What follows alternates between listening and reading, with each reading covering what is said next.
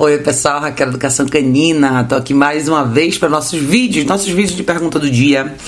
E dessa vez eu respondi mais uma pergunta que veio pelo YouTube, mais uma pergunta que me preocupa bastante, principalmente quando a gente fala na esfera de brigas entre cães da mesma casa. Eu acho que eu já fiz vários vídeos com esse tema e, e vira e mexe, esse tema ressurge novamente. E a minha preocupação sempre é até onde as pessoas estão entendendo o que é realmente viver com cães, tá? Brigas entre cães da mesma casa é uma coisa séria, mas eventualmente é uma consequência da falta de esclarecimento que as pessoas têm em relação a como conviver com animais de outra espécie, né? Trazer um cachorro, de repente trazer um segundo cachorro, questões de vida não estruturada, enfim. Mas vamos lá, eu vou ler a pergunta da Érica para vocês verem e eu vou elaborar um pouco em cima do que eu acho que são os problemas não só desse caso, mas de forma geral para cães da mesma casa que brigam, né? Então a pergunta da Erika é o seguinte: Boa noite. Tenho duas cachorras, Panda, a Border Collie e Pandora sem raça definida. Pandora tem um ano e nove meses e a Panda um ano e onze meses. Pandora sempre foi ciumenta comigo. Ela não gosta muito que as pessoas se aproximem de mim quando ela tá por perto, não gosta muito de crianças. Antes a Panda não ligava muito, abaixava a cabeça para Pandora, mas agora ela tá revidando e as duas estão brigando feio, quase todos os dias, de arrancar sangue uma da outra. Agora mesmo saiu, as duas saíram sangrando. Eu sei que é por minha conta, a Pandora é muito ciumenta, mas agora elas estão brigando toda hora. Saímos para caminhar com elas, Senhor, foi horrível. Jogo bolinha pra, pra Panda que ama, a Pandora não deixa ela em paz, fica correndo atrás, puxando os pelos dela, enfim. Estamos tristes porque as duas estão se machucando muito. Amamos elas por demais e não queremos perder nenhuma das duas. A Pandora ainda, a Pandora ainda está de cria. Cria quer dizer, eu, eu entendi que você quer dizer que ela está prenha, né? Érica, por onde começar, né? Eu acho que eu já. Você até deixou esse comentário em cima de um outro vídeo que eu fiz falando sobre briga de cães da mesma casa. Isso é um assunto sério, tá, gente? Não é brincadeira. Não são coisas para você fazer uma coisa aqui, outra ali. Quando a gente tem um cenário como esse, vocês têm que pensar em reestruturar tudo.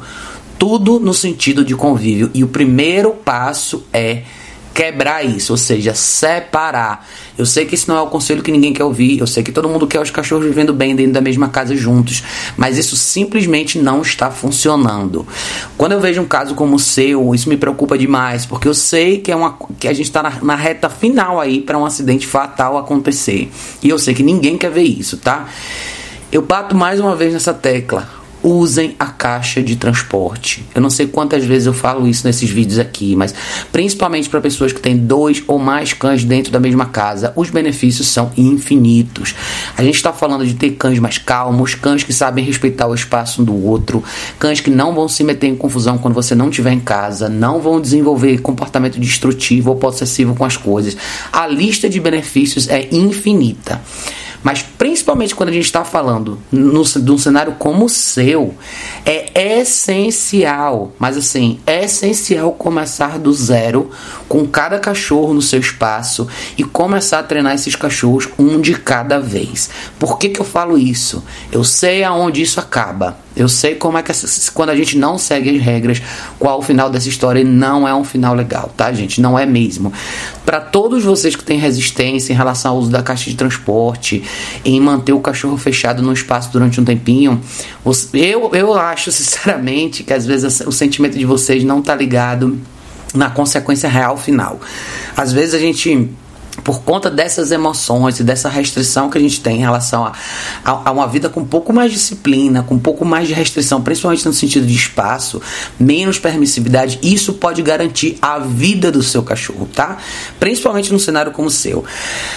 A sua situação é muito complicada, tá, Érica? Porque eu não sei. Primeiro, pelo que você me disse, você tem aí a sua cachorra sem raça definida tá pren, ou seja, ela não era castrada.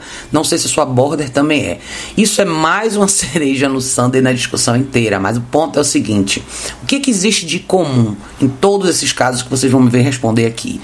Normalmente esses cenários começam a acontecer a partir de oito meses, um ano de idade. É sempre nessa janela antes dos três anos de idade. O que que isso nos diz, tá? Essa é a fase de maturidade. É justamente quando o cachorro começa deixar, quando o cachorro deixa de ser filhote, vira adolescente, entra na fase de disputa, de estabelecer o seu papel na hierarquia até ele se tornar um cachorro maduro. E entre duas fêmeas fêmeas, isso é pior ainda, tá? Eu acho que os piores casos de brigas de cães da mesma casa são sempre entre fêmeas. Isso é um problema grave, principalmente quando você está falando de duas fêmeas que vivem uma vida sem estrutura, sem disciplina. Você deixou claro aí que a sua cachorra, que a Pandora tem muito ciúme de você. Assista um vídeo que eu tenho falando sobre ciúmes, tá? Cachorro não tem ciúmes, cachorro se torna possessivo diante de um recurso que está disponível, nesse caso você. Por que, que a gente vê esse tema surgir também com tanta facilidade? pega justamente no lado pessoal da coisa. Aí é uma discussão mais profunda do porquê que a gente tem cachorro e o que, que a gente espera da nossa relação com o cachorro. Não é saudável para ninguém tem uma situação de um cachorro que tem ciúmes de você, ou que vocês chamam de ciúmes, é um cachorro possessivo com você. Isso só faz de você um ser mais antissocial, tá? O cachorro não tem que proteger você, é você que tem que proteger o cachorro. Não existe nenhuma justificativa para isso acontecer, a não ser existe algum problema com você acontecer, no seu lado emocional, na sua questão de vida, na sua perspectiva de relação social e tudo mais. Então, o seu caso é o típico caso que seria assim, mais do que essencial você ter a ajuda de um profissional agora, de você aprender de verdade a como recuperar essa situação. Senão você não vai ter jeito, alguém vai sair perdendo de uma forma muito cruel nessa brincadeira, tá? Você reconheceu várias vezes que, que você entende que, que existe um problema com você. Mas a minha pergunta é: a partir do momento que as suas cachorras tiveram a primeira briga, o que é que você fez? Porque o que você me descreveu aqui é, elas têm brigado constantemente, então isso me diz que você continua tendo o mesmo convívio com elas. Você continua brincando com elas duas juntas, convivendo com elas duas juntas. Por que, que você não tomou uma atitude diferente? Eu falo isso de novo. Eu sei que às vezes a gente acha que é só um momento, que é só uma situação específica. Mas se você deixa esse quadro escalar, principalmente considerando que você tem uma das cadelas aí que tá prenha, por favor, pelo amor de Deus, separe esses cachorros e procure ajuda, tá? Não é brincadeira o que está acontecendo aí. Você tem uma cachorra com perfil mais controlador, não só com você, mas com a outra cachorra também, porque o que você descreveu aí é: você tem, você quer jogar bola para uma cachorra com a outra cachorra no contexto que vai controlar a cachorra que está correndo atrás da bola. Nada disso está ok, nada. Vamos voltar, gente, a pensar numa coisa tradicional e simples que é: primeiro, você tem que ter controle dos cachorros, para depois depois você fazer qualquer tipo de interação com os cachorros e brincadeiras, ou seja lá o que for que você queira ter com os cachorros juntos, tá? Principalmente num cenário onde dois cachorros já brigaram feio, não existe nenhuma justificativa, nenhum motivo pelo qual você vai pôr esses dois cachorros juntos para brincar. Absolutamente não, agora não, tá? Agora é coexistir, existir no mesmo ambiente sem interagir. Primeiro, eu acho que a primeira coisa que você precisa fazer é restabelecer sua relação com as duas cachorras, tá? Considere que a Pandora está prenha, você está no pior momento hormonal. Essa cachorra agora não necessariamente está no melhor momento para ser treinada para nada. Está gerando outras vidas. A questão hormonal dela está totalmente fora do lugar, porque ela está considerando as vidas que ela está gerando dentro delas. Mais um motivo para você separar essas cachorras agora, tá? Por favor, em relação à sua border collie, quais são as características dela? Como é que você vive com esses cachorros, tá? Eu sempre volto para essa pergunta porque Normalmente quando eu recebo eu recebo perguntas ou recebo e-mails de pessoas que querem trabalhar comigo, querem atendimento, o que é que eu vejo, né? As pessoas hoje perderam um pouco da noção, ou talvez não saibam realmente o que fazer com os cachorros dentro de casa. Não sabem como estruturar a vida do cachorro. Quando eu falo estruturar a vida do cachorro é definir como a vida do cachorro vai funcionar quais são as regras e como corrigir quando o cachorro faz errado. Eu acho que a palavra mágica aí, ou a palavra que fica escondida que ninguém quer falar, se chama correção. Como corrigir um cachorro. E como prevenir situações onde o cachorro vai fazer a escolha errada. Isso talvez seja o mais importante, tá?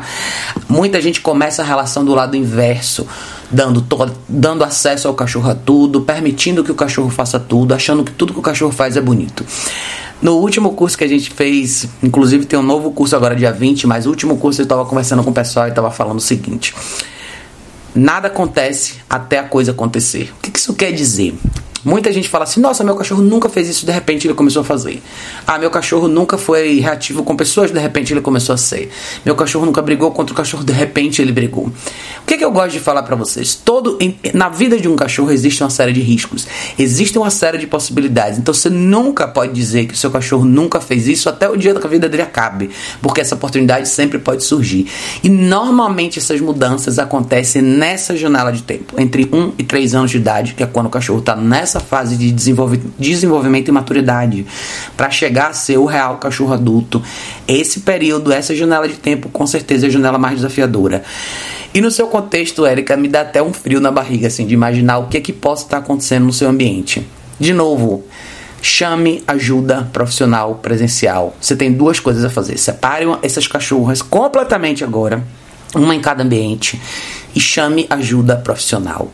Se pergunte por que, que você tem essa, por que, que você trouxe esses cachorros para sua vida, qual que era o seu objetivo.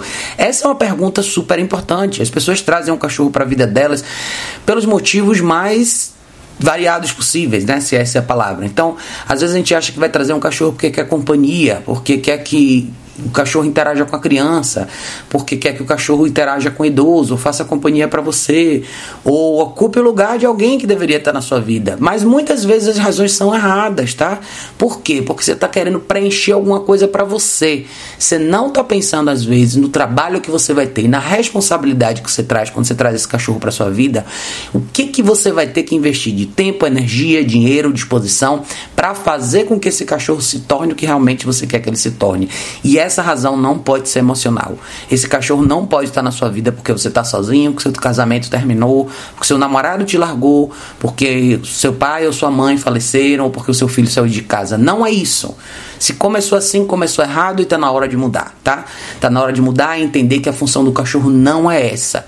Existe um trabalho grande a ser feito para você ter o cachorro ideal e não é simplesmente pôr ele dentro de casa com água e comida. Tem muito mais coisa por trás, tá? Eu queria poder elaborar um pouco mais sobre o seu caso, Érica, mas eu acho que eu não tenho tanta informação suficiente. Eu tenho o suficiente para te dizer que o que você precisa fazer agora é separar e chamar ajuda profissional. Considere ter acompanhamento veterinário, principalmente porque você vai passar por um período ainda muito mais. Você tem uma cachorra prenha, em dois meses ela vai ter os filhotes. O que que você vai fazer com esses filhotes? Como você vai lidar com esses primeiros dois meses onde essa cadela vai ter que amamentar, vai estar com imunidade mais baixa, vai estar muito mais na defensiva, considerando que ela tem os filhotes dela para proteger proteger e como você vai gerenciar seu tempo entre a sua border, ela e os filhotes. Talvez isso seja o mais importante, tá? Eu acho que para você agora o mais importante é você, Érica, pessoa, ter essa ajuda profissional. É você ter alguém que sente com você, te explique direitinho o tamanho da responsabilidade que você abraçou e como você pode fazer para reverter esse quadro, tá? Nem todos os casos de cães da mesma casa que brigam vão terminar em flores Muitos desses casos vão ter, vão exigir gerenciamento para o resto da vida. Não, eu sou bem franca com as pessoas. Tudo depende do estilo de vida que a pessoa tem e da habilidade que a pessoa tem de orientar esses cães, tá? Muita gente vai ter que gerenciar para o resto da vida, sim. Não dá para fantasiar e imaginar que essas cachorras vão ser melhores amigas para a vida. Talvez não sejam, tá? Talvez você chegue num ponto onde você consiga fazer as coisas de uma maneira melhor, consiga gerenciar o ambiente de uma maneira melhor, mas absolutamente não da forma como você tem feito hoje tá? Se você quiser me passar mais informação, fica à vontade para deixar aqui nos comentários. É, se vocês todos tiverem situações como essa, repensem por favor as escolhas, tá, gente? No vídeo que eu fiz, um vídeo chamado Filhote, uma reflexão detalhada, eu falo bastante sobre essa questão da decisão. O que que leva a gente a decidir ter um cachorro? E por mais que a gente ame os cachorros e adore e ache eles uma coisa maravilhosa, você tem que pensar de verdade o que você está trazendo para sua vida e o tamanho da responsabilidade que é. Principalmente quando a gente fala de grupos dois, três, quatro, não importa. A partir de dois você já tem um grupo, a responsabilidade é dobrada e os riscos vão existir sempre, tá? Então a pergunta é: você está preparado para o que vem pela frente? Seja honesto com você mesmo, vocês mesmos aí, né? Não é para todo mundo, não é, tá? Eu sou bem franco em relação a isso. Eu sei que não é. E se não é para você, pense direitinho. Controle esse impulso. Eu falo bastante de controle de impulso para cachorro, mas eu acho que é muito pra gente também, né? Saibam controlar os impulsos de vocês na hora de tomar essa decisão. Não é uma coisa simples, envolve uma série de riscos e uma responsabilidade a longo prazo, tá? Então é isso, pessoal. Não vou deixar o vídeo tão longo assim.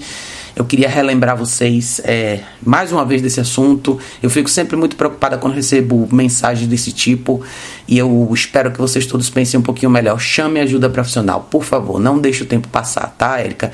Se vocês tiverem dúvida em relação a esse tema, deixa aqui nos comentários desse vídeo, como sempre. É um prazer ouvir de todos vocês, tá bom, pessoal? Beijo enorme. A gente se vê em breve no próximo vídeo.